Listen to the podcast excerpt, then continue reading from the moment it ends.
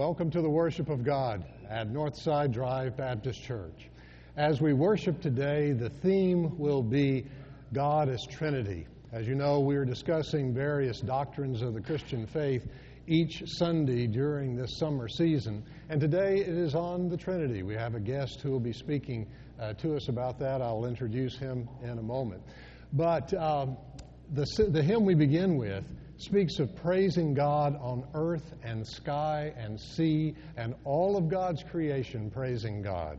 If I remember my Hebrew right, that in the Hebrew language there's no superlative, as in you can't say holiest. And so to speak of the holiness of God, you have to say holy, holy, holy, and that's what we're going to sing. Let's stand together and do so now.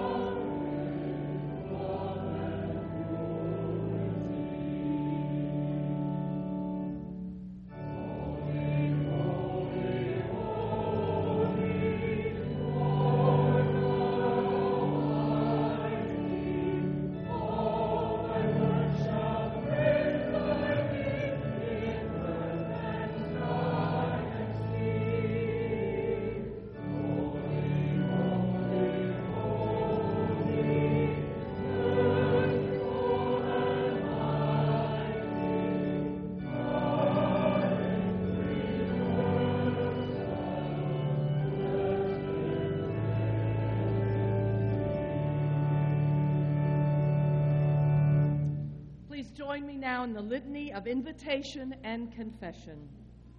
We lift our voices in joyful praise to God, who creates, redeems, and loves.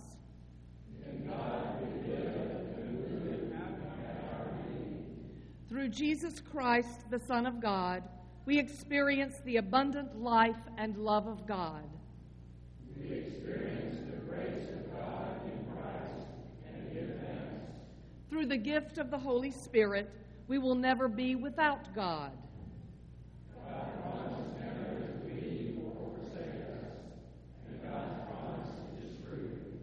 We worship God as transcendent creator, liberating redeemer, and intimate spirit. We join our grateful voices with all the company of heaven, singing, Holy, Holy, Holy. And yet we also confess that our worship and our witness have not always been faithful. Brothers and sisters, our confession is heard. God has forgiven us.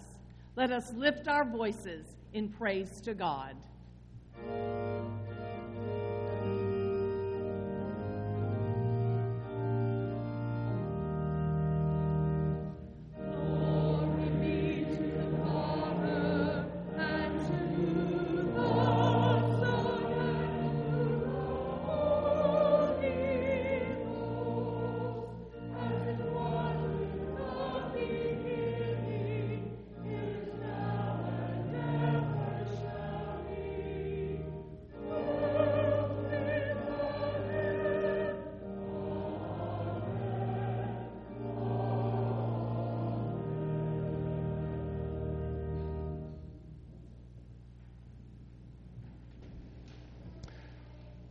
Welcome again to the worship of God at Northside Drive Baptist.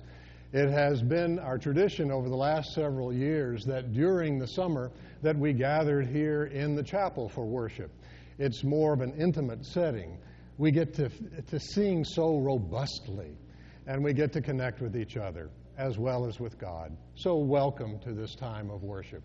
If you're a guest with us today, there is on the edge of your order of service a, uh, a welcome card, a response card. If you'd take a moment to complete that, drop it in the offering plate. It'll help me connect uh, name and uh, face with you. And also, if there are any prayer requests that you have, you can place that, any of you, place that on that card, drop it in the offering plate. And it's an honor for our staff and for our deacons to pray for you by name and by need uh, every week. So, welcome.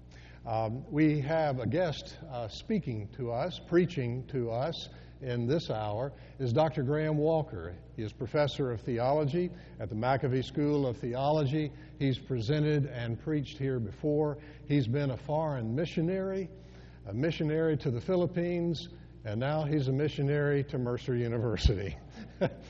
so uh, we and I uh, welcome him. Also, Graham, we're glad that um, Jerry Humphreys is here today. Jerry hadn't been able to come much this summer. She didn't come to hear me preach. She didn't come to hear Daniel preach. But she came to hear you preach, and she's 103 years old. 103 so far. And so if Jerry Humphreys can make it to worship, I'm looking at some people that I could call by name. Hadn't been here much this summer, but uh, just just make note. Make note. It is certainly a gift to see you. Thank you. Thank you for being here, LaDonna. So, as we bring ourselves before God, our hearts are open, our ears are open. Welcome to the worship of God.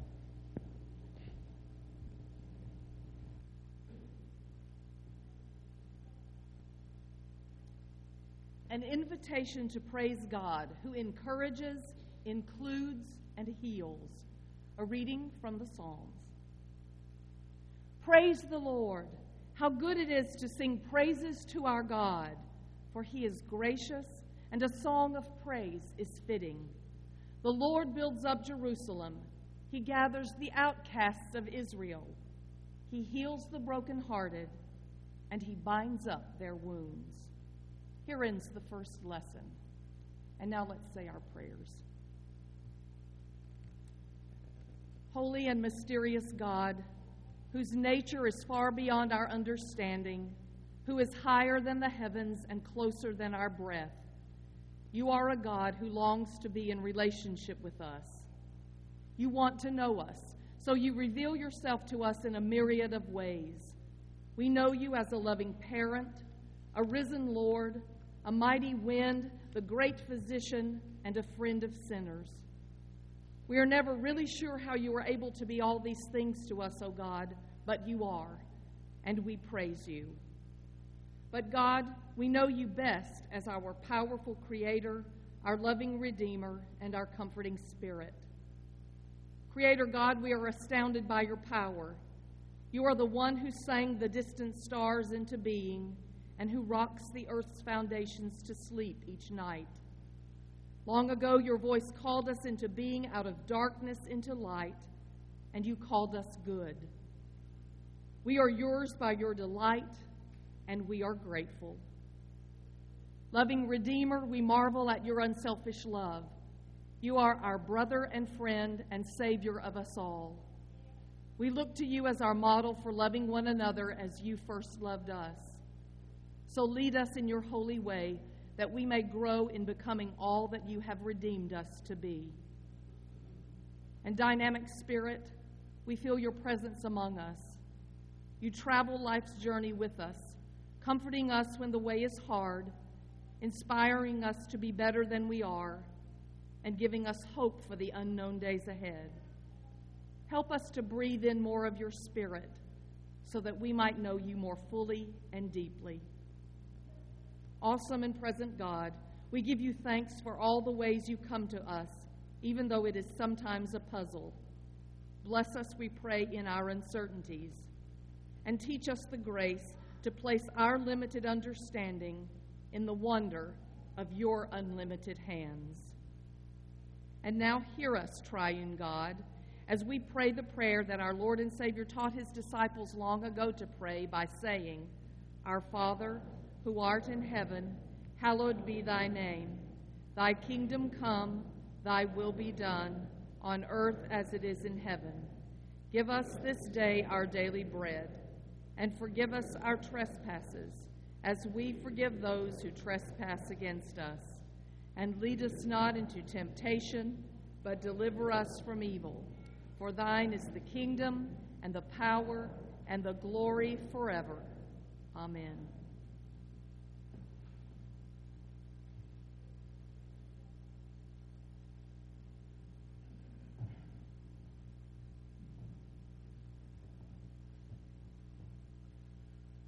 Love begins with God and is realized in the lives of God's people. A reading from the first letter of John. Beloved, let us love one another, because love is from God. Everyone who loves is born of God and knows God. Whoever does not love does not know God, for God is love. God's love was revealed among us in this way God sent his only Son into the world so that we might live through him. In this is love, not that we loved God, but that he loved us and sent his Son to be the atoning sacrifice for our sins. Beloved, since God loved us so much, we also ought to love one another. No one has ever seen God. If we love one another, God lives in us, and his love is perfected in us. Here ends the second lesson.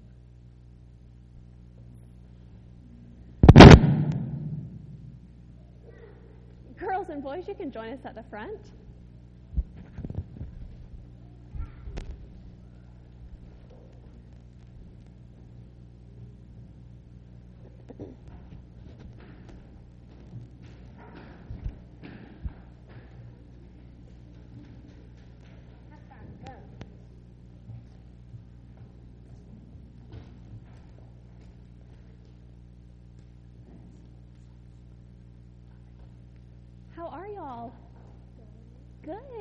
To see you today. You have gum in your mouth. That's great. So, I brought with me a bag of sand. I was at the beach this past week, and I thought, you know, I, I wanted to talk about some sand and stars today. Have you ever been to the beach? Yes. So, I went to the beach. I went to the beach. so you know there's sand everywhere. Um, I to water. Y- yes, yes. So there's sand everywhere. For my vacation, I I went to the beach. Yeah. Well, it was I don't know how many weeks ago, but it was a bunch of weeks ago. Yeah. So there's sand everywhere at the beach. Lots and lots of sand, right? And there are beaches all around the world with lots and lots of sand. But have you ever looked into the night sky and seen how many stars there were? There are lots of stars. And there's this thing called the Milky Way. And there are between 100 and 400 billion stars just, just in the Milky Way. What's that? What's that? And all of those stars, there are even more stars than that in the universe. There are more stars in the universe than there are little teeny tiny grains of sand on this There, entire. just in the water, the crabbies in the water, the fishies in the water. Yes, that's right. But there are more stars in the universe than there are little teeny tiny grains of sand on this entire earth. This bag right here Mommy, Daddy. is heavy. Feel how heavy it is. That's a lot of sand. And there are more stars than this little bag in the world. There are more stars than the entire, all of the sand in the entire earth. Isn't that crazy? So when I was looking out at the night sky and seeing all of these beautiful stars, I couldn't help but thinking about where God was. Where do you think God was? Have you ever looked out in the night sky and wondered where God was? God has created that. There's a scripture in the Bible, it's from the book of Psalms, that says, it says, Oh God, your name, oh God, reaches to the ends of the earth. That means that God is everywhere. God is as God is in the night sky as far as you can see and beyond. And God is within us too. So where is God? If God is everywhere, if God is surrounding us, if God is in the trees and in the birds and the air and the wind, where does God go with you? Everywhere. So, is God at home with you? Does God go to the soccer fields with you? Does God go to Six Flags with you? Yeah, God goes everywhere with us. God is in us and around us. God is in the people around us. So we can look for God. At least some, some gum in my mouth. God is everywhere, and we can look for God in everyone in my mouth. and in all things. So this No. week, this week, let's try to do that. Let's Oh, look so out. There's some sand in there. There's sand in here. It is squishy. Let's look out into the sky and think about where God is in creation this week. And let's think about where God is in our lives. Well, Okay? one white sun. Let's pray.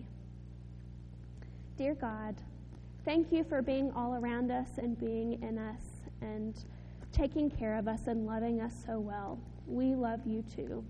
In your name we pray. Amen. I always have.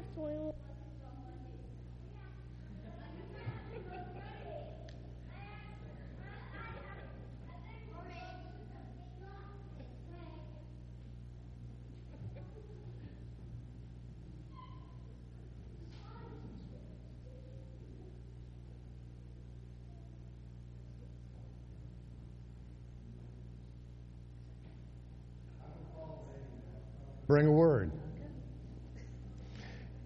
Some of us grew up in the tradition where there were testimonies. But we don't use that word much, but it's still true. And so uh, we've called on Amy to tell some of how her story integrates with God's story and our story today. Amy? Thank you. Uh, Daniel asked me to speak about my passion and love for singing in the choir, which I think also includes choral music in general. I started singing at probably age 13 or 14 in my youth choir and was fortunate to have some very excellent ministers of music who taught us Messiah, Mendelssohn, Mozart, Bach, and those sort of things, even though in the mid 60s we did do the youth musicals like everyone else did. But um, so I had a very good choral upbringing. When I came, we came in Northside and joined in 1974. George had already been a watch care member. Standing in the receiving line the Sunday we joined, Clyde Herndon comes up and says, Do you sing? So, of course, I had to admit that I did. That began a 44 year saga of choral singing and choir singing at Northside. and I've been the music librarian since sometime in the mid 80s. I can't remember exactly, which means that I catalog and maintain probably around 4,000 different pieces of music or anthems and oratorios and cantatas in our library, which is extensive. Um, but why I love singing in the choir, I think the main thing is that it makes me happy. I'm happy singing in the choir. I don't have a strong feeling for missions, and I'm not good with children, but singing in the choir means that I'm helping participate and lead in the worship service. That's um, one thing that makes me feel happy. And also, I feel a sense of accomplishment when I've learned some new music and we do a great job on Sunday morning and we all feel proud that we've learned something and we've performed it beautifully and that it has helped the congregation experience God in our worship service. Um, I really have not thought about why singing makes me happy until I saw an article, and I think it was in the New York Times in 2013. The University of Gothenburg in Sweden studied the heart rate of singers. And they found that as the singers start singing unison, their heart rates all slow and join into the same rhythm. And they said that this includes a congregation. When you sing the phrases in the form of guided breathing, and you're exhaling and you're inhaling together, your heart slows down. And it's a beautiful way to feel. Means you're not alone, but you're with others who feel the same way. And other studies have shown that choral singing may stimulate the production of oxytocin, which is a hormone that promotes feelings of happiness and an emotional bond. And choir participation may promote that mental state known as flow, which is a highly productive state that combines sharp attention with calmness. And as your hearts and lungs work together in symphony, your emotions become synchronized too. And that's a phenomenon that may help people move from a self centered perspective to a collective consciousness or shared worldview. And I feel like this applies to the congregation. You know, one of the advantages of sitting in the choir is that I can see all. and I see all of you sitting at the back, standing there like bumps on a log when the hymns are being sung. Most of you I know can read. If you will stand with the hymnal, and I know there's some that can't see it and some that can't hold it, and even just read along to yourself, breathing with the group, you will become part of the congregation and you will feel the synchrony of the singing. There's a reason the hymns are chosen, they have words. And the choir would appreciate it if you would join us and don't just let us sing all by ourselves. Thank you.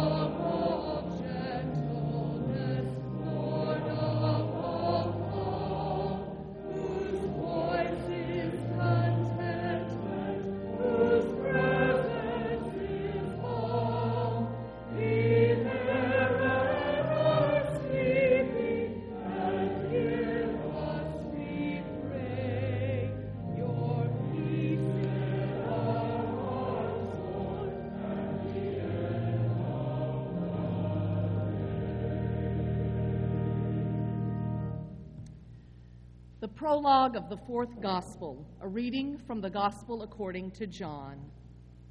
In the beginning was the Word, and the Word was with God, and the Word was God. He was in the beginning with God. All things came into being through him, and without him not one thing came into being. What has come into being in him was life, and the life was the light of all people. The light shines in the darkness, and the darkness did not overcome it. The Gospel of the Lord.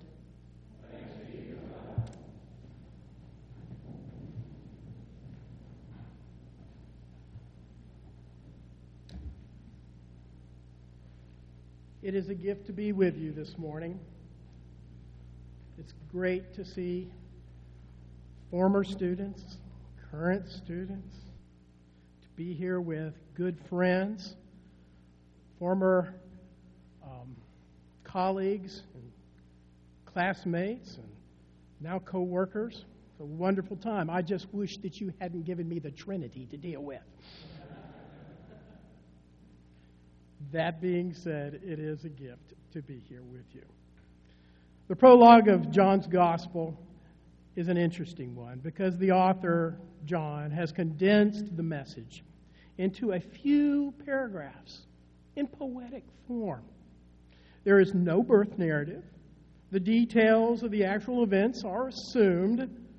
The story has been told, passed on, handed down in John's gospel, the cosmic meaning needs to be explained to a large number, a multicultural group of folks. There were Jews, there were Greeks, and there were Romans, all having grown up with different cultural assumptions. You need to know who this Jesus was and how he fit into the scheme of things. John begins with a phrase that will bring the Hebrew mind back to the scriptures in the beginning. And any Hebrew worth his salt or her salt would say, In the beginning, God created the heavens and the earth. It made sense. Then he appealed to the Greek mind and says, Was the Word, you know, the Logos, the structure of everything, the reasoned intellectual form of the way the universe is, the organizing principle. That's clear enough. And to say that the Word was with God would have made sense to the Hebrews. They would have remembered Proverbs and the wisdom literature describing Sophia or wisdom as the female figure who was said to be with God through the creation of the world and in relationship to humankind. Would have made sense. But then John does something that just messes up everything. And the Word was God. Nope. Nope, that's a new one. That one just doesn't click. I remember my four year old many years ago, in fact, 22 years ago, she said, what does it mean to say the Word was with God and the Word was God? How can that be, Dad? I don't get it. This was a challenge and a problem that would not go away, and it took a long time to even resolve in church history. The Gospel of John requires us to ask the question what is the inner nature of God? What is the character of our understanding of God as Christians. That's the difference. John, without using the word, has introduced a concept that we've come to know as the Trinity. God is no longer a single monad, not any individual object that you can see that appears from the outside. Now the Word was with God, and the Word was God the gospel goes on in verses 14 and 17 to make it very clear that the Word is, the Word became flesh and made his dwelling among us. And we have seen the glory of the one and only who came from the Father, full of grace and truth. And he goes on to say, For the law has given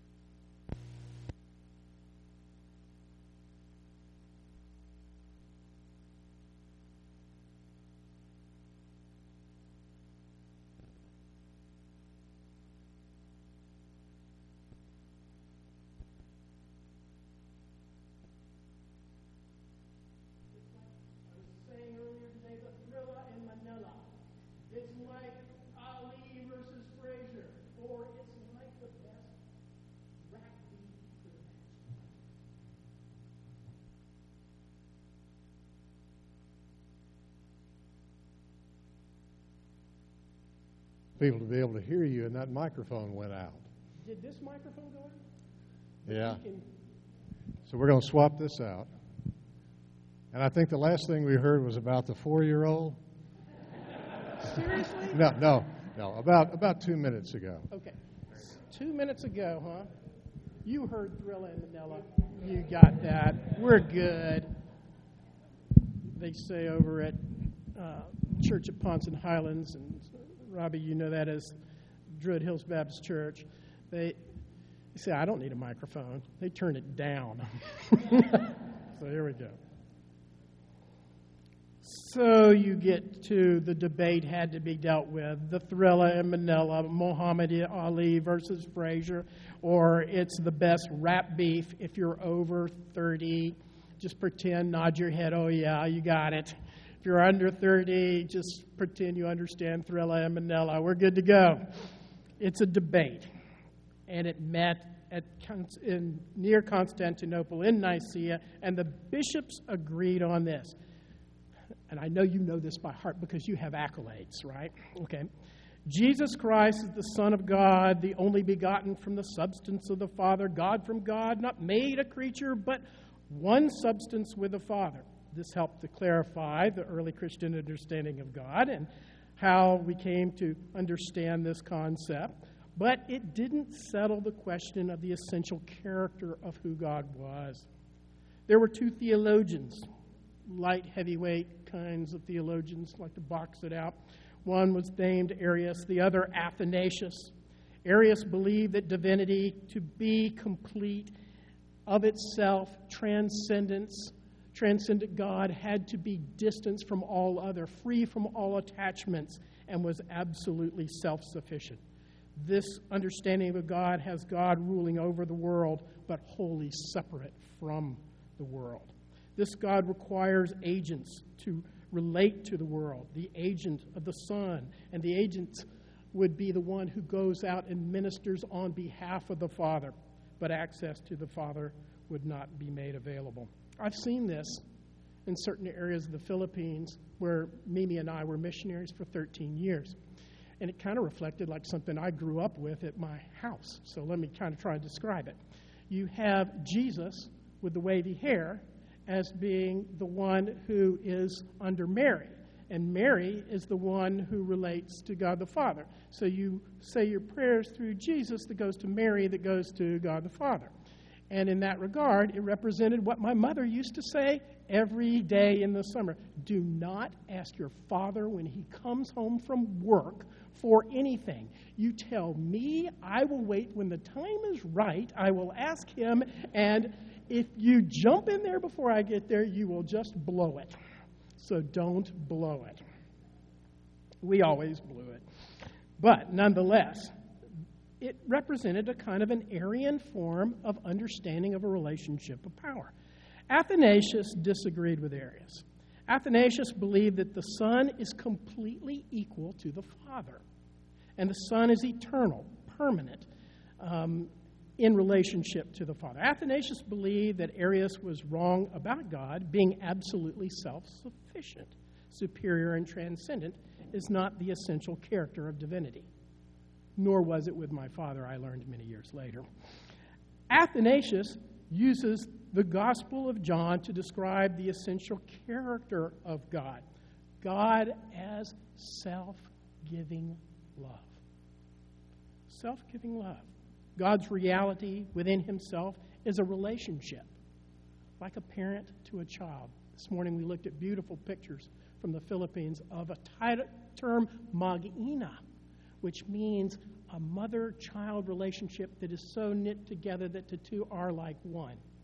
And it's a beautiful description. It's one of the best I can come up with for the analogy of what Athanasius was trying to get to. God exists together as father son relationship. It is not a hierarchical relationship, but a relationship of parent and child mutually loving relationship. So, why is this important? It forces us to ask ourselves what we worship. Who do we want to be like? What qualities do we hope to possess? as children of God. Theologian Arthur McGill uses this to kind of focus his bottom line in his book, Suffering. He states, Love and not transcendence, giving and not being superior, are the qualities that mark God's divinity. Love and not superiority, self giving and mutuality are what mark the character of God. And since giving entails receiving, there must be a receptive and dependent side within the very being of God. Learning how to receive from others becomes as important as learning how to give to others. Isn't that incredible? It's remarkable. Within God is a dynamism of giving and receiving and needing and serving. And according to McGill, it is our pride and not love that fears dependence and that worships transcendence. Again, so why is this important? The distinction affects the way we pray. Do we pray, God, you are so awesome in your transcendence? I wish to be more like you, free and independent from all those connections. We heard Amy just speak so eloquently about the beauty of music and how it brings our heart rhythms together, not just in the choir, but the focus then brings the whole community together. The joy of the music is celebrating the community of unity together. You can't be 103 years old celebrated in this community, right, Jerry? Unless a relationships are here that celebrates you. It's a celebration of that relationship. Can we pray, God, you are so awesome in your interdependence? I know I am more like you when I am dependent on others for help and giving to them in response to their need. Hmm. One way that we can identify what we really believe what we value is by asking ourselves what we wish for our children, our grandchildren, that kind of thing. And I might have to ask you to plug, have the, most of the children are no longer in here, but they might need to plug their ears for a moment. I found an example in Harper's magazine about a list of donor profiles uh, registered with the Heredity Choice Sperm Bank of California. So, if you're looking to create the perfect child, here are some of the characteristics that they list as number one general appearance, attractive, regular features, tall, slender, muscular, personality, warm, persevering, well balanced, good balance of introversion, extroversion, not too much extroversion, not too much introversion, with broad interests. Athletics, good coordination, stamina, excellent. Achievements, a distinguished economist who works has been influential, published in three different fields. Looking for that kind of sperm donor, right? Okay. Second contender is uh, interesting. Uh, characteristics include very handsome, movie star face, personality, quietly charismatic, slightly extroverted, athletic, excellent stamina, achievements, you'll love this one, professor of chemistry who has achieved international recognition with over 200 publications. yes. What does this list tell us about the value of our culture? We want to be attractive because being physically attractive gives us power rather than being manipulated by others. We want to be physically strong and not dependent. We want to be smart and successful so that we can be self sufficient. Being attractive, strong, and successful are not bad characteristics to have. But the list says something about our beliefs about the meaning and purpose of life. We seem to believe that God really meant for people to be perfectly healthy, bright, and capable in all necessities of life. It's only because of the fall that that imperfection is not there. We did not get that from the Gospel of John. The God revealed in Jesus Christ exercised powerfulness by giving and receiving love. This is a difficult truth truth to grasp in a world that lives by the power of domination. The author of the Gospel of John recognizes the problem and he writes, He was in the world and through the world was made, though the world was made through him, the world did not recognize him. He came to that which was his own, but his own did not receive him. Why couldn't they recognize the one who created him? As long as real power seems to be the capacity of force and domination, then need is seen as a great flaw in one's life. From this point of view, the picture of God is one who is untouchable.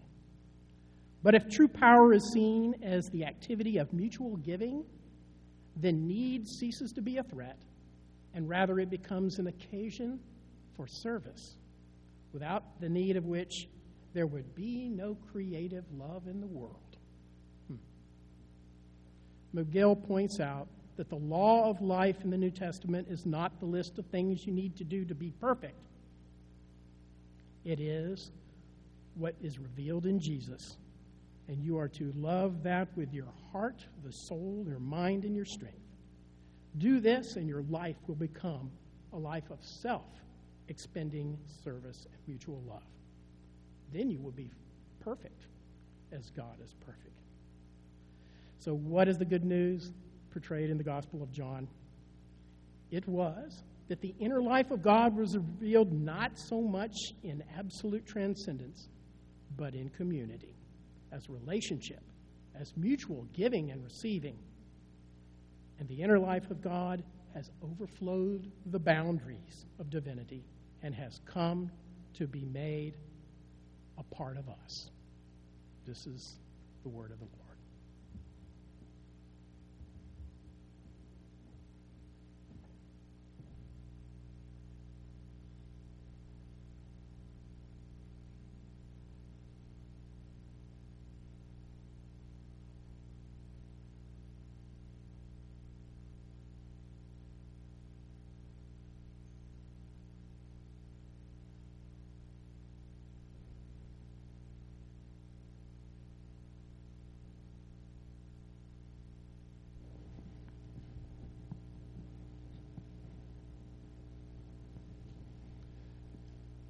It is our tradition that when a word is spoken, an invitation to dedication is also offered.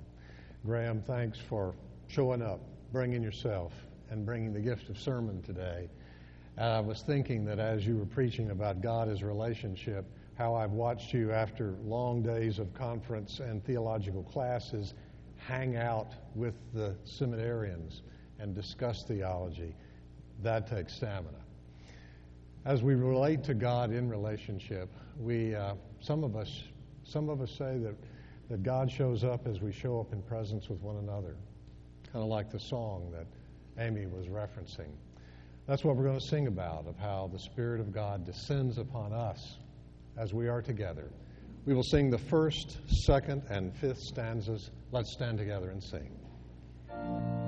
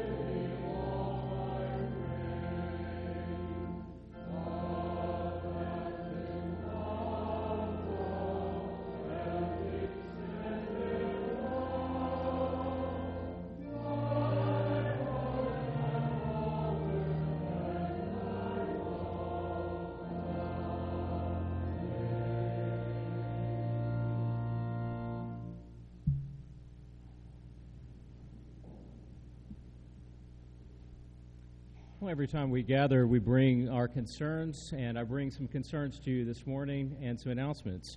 Uh, first, uh, there is still a Habitat for Humanity sign up sheet. There, sh- there should be one uh, in the narthex here. And on the table as you leave, we've already had a lot of people sign up for the inaugural uh, day where uh, Northside Drive Baptist Church will be helping to lead on August 4th in an interfaith build. So I encourage you to sign up for that.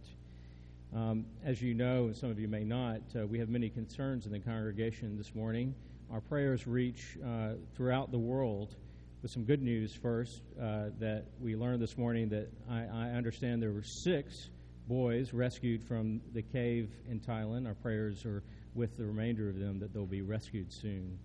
Our prayers are with many in this congregation who have suffered loss this week, with uh, the family of uh, Larry McSwain for his mother, uh, whose funeral will be on Tuesday, to the family of Amy Red and David Bell. Uh, Amy's father died, whose funeral is today, and for the family of uh, Zeke and Kate's husband, who's uh, experienced the loss of a dear family friend last week, um, who will be buried today as well.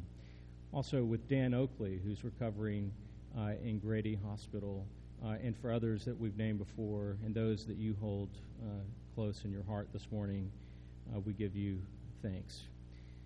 Next Sunday will be Anna Kate's last Sunday with us.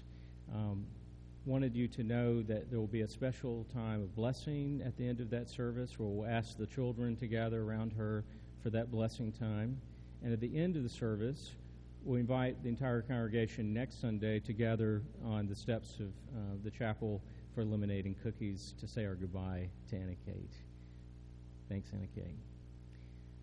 And now we continue our worship with the giving of tithes and offerings with uh, music provided by Jeff on piano and singing by Johnny Elder with one of my favorite hymns, In Christ Alone.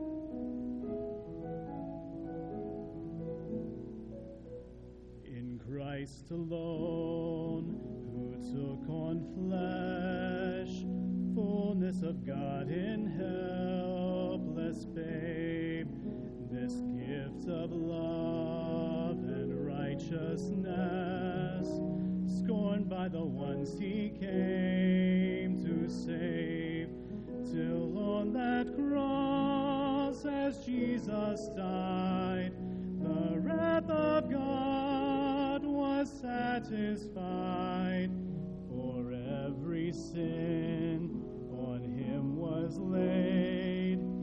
Here in the death of Christ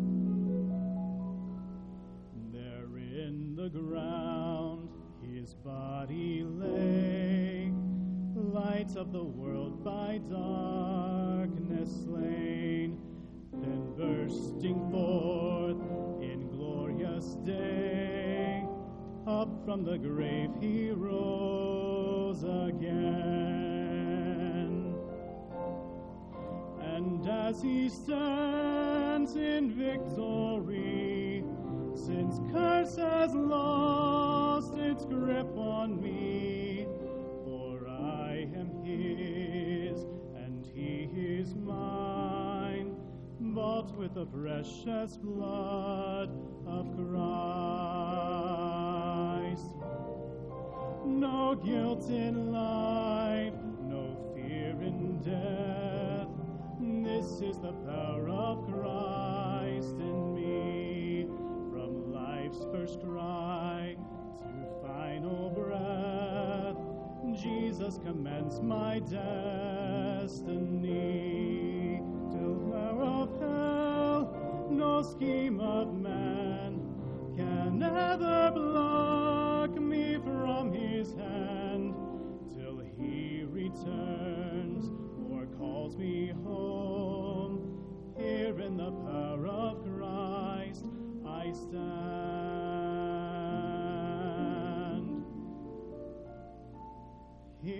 the power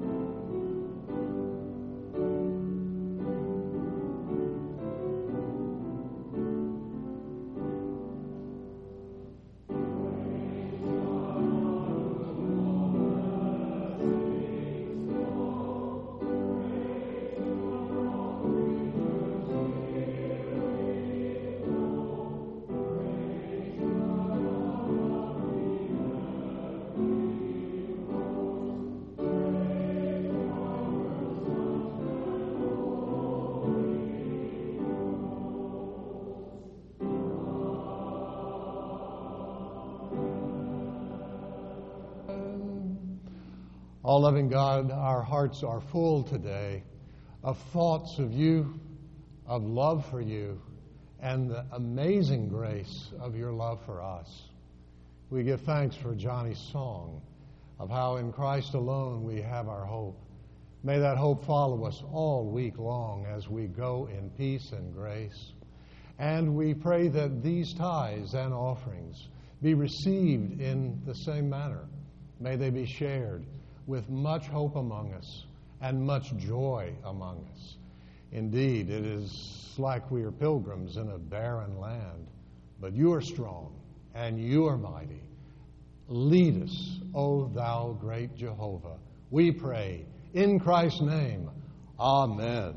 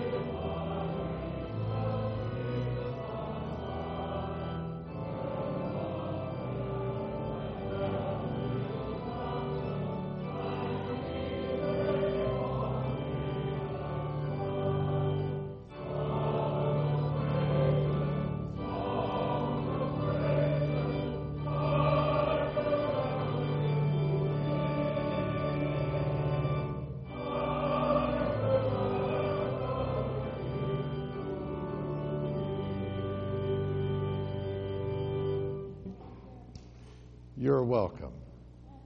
And as we prepare to go, remember, may the strength of Christ uplift us, the comfort of the Holy Spirit surround us, and the grace and mercy of God give us hope and give us courage this day and every day as we prepare to go in peace. Amen.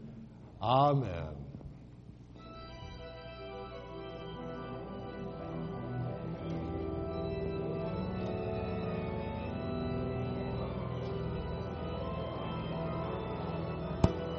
Love you. I love you too. You take care.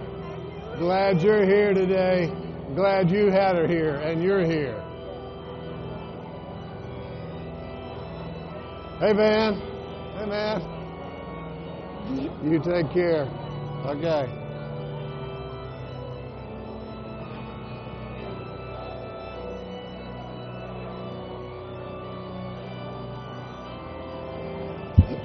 That's that Marilyn Monroe look. hey, Corbin. Hey, I guess you heard they let the dean go at McAfee School of Theology. Yeah, they uh, they took him out of that job and made him a faculty member, and now there's an interim dean. Yeah. Who knew? Who knew? You doing all right, Doc? Good, yeah. I just got back from vacation. Oh. Without the kids. Oh, that was a real Good vacation. That was a real vacation. calling on it. Nice. Ah, good. Glad you're back okay.